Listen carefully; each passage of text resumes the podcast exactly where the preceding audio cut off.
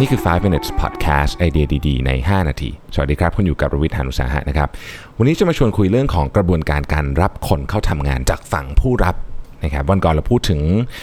ฝั่งผู้สัมภาษณ์ไปแล้วใช่ไหมครับคนที่เป็นแคนดิเดตนะตอนนี้เราพูดถึงฝั่งผู้รับนะครับว่า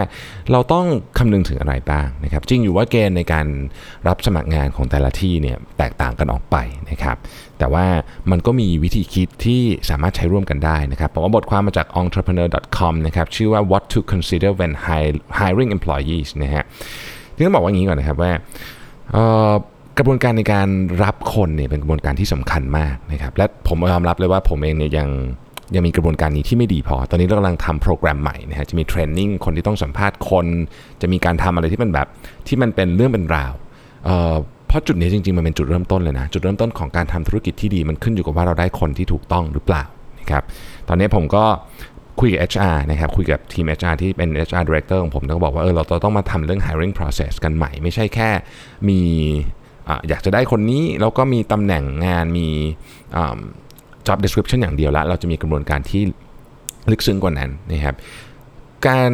ทดสอบแคนดิเดตก็เป็นเรื่องหนึ่ง แต่ว่าการจูน mindset ของผู้บริหารที่ต้องเข้าสัมภาษณ์ให้ตรงกันแล้วก็แล้วก็มีทิศทางเดียวกัน ก็เป็นเรื่องสำคัญเช่นกันนะครับ ทีนี้เวลาเราสัมภาษณ์งานเนี่ยนะฮะอะไรคือมุมมองของคนรับที่สำคัญนะครับ อันที่หนึ่งเนี่ยแน่นอนว่า skill ของ คนที่เราเลือกเนี่ยได้ไหม เวลาเราสัมภาษณ์งานเนี่ยเรามองที่ skill ไปก่อนนะครับ skill เนี่ยเป็น skill มีหลายอย่างนะครับ hard skill ก็คือพวกที่ออย่างเช่นความสามารถเรื่องของอการคำนวณนะครับความสามารถเรื่องของ programming พวกนี้ถือเป็น hard skill นะครับ soft skill นะครับ soft skill ก็เป็นเรื่องของ creativity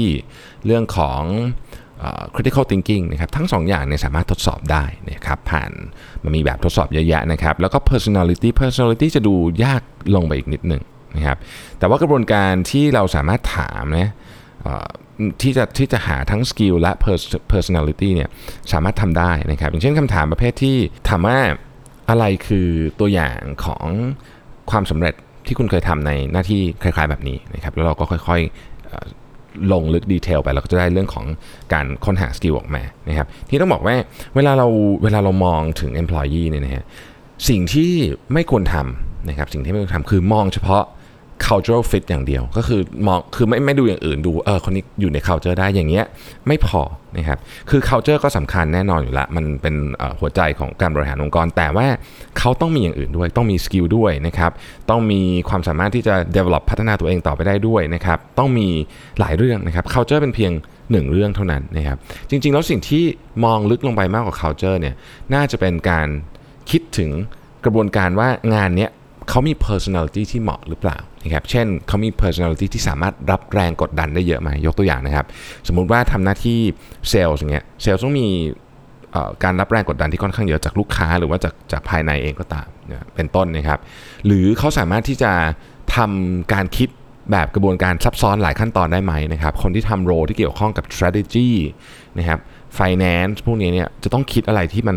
หลายหลาย layer เยอะนะครับ มันก็จะมีวิธีการทดสอบ พวกนี้นี่เป็นทั้ง skill กับ personality บวกกันเป็นกึ่งๆนะครับทีนี้คำถามคือมันมีอะไรที่ผู้จ้างนะครับคือ employer เนี่ยทำผิดบ่อยๆนะฮะอ่า